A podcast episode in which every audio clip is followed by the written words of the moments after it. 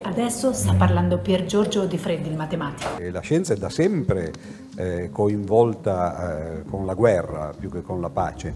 Eh, non soltanto eh, tutti noi magari pensiamo alla bomba atomica, quando poi eh, scoppiò prima, le, le, prime due bombe atomiche eh, nel 1945, Oppenheimer disse una cosa tipo gli scienziati hanno conosciuto il peccato. No? Perché eh, in realtà hanno fornito questi armamenti eh, ai politici dell'epoca che in realtà erano gli americani tra l'altro, no? Era, erano quelli che oggi noi eh, consideriamo i buoni, no?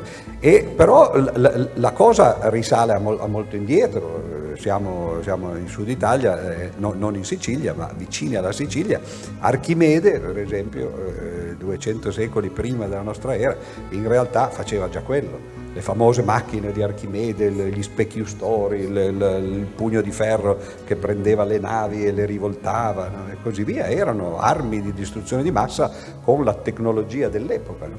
Quindi questo è il, è il nostro peccato originale, diciamo così.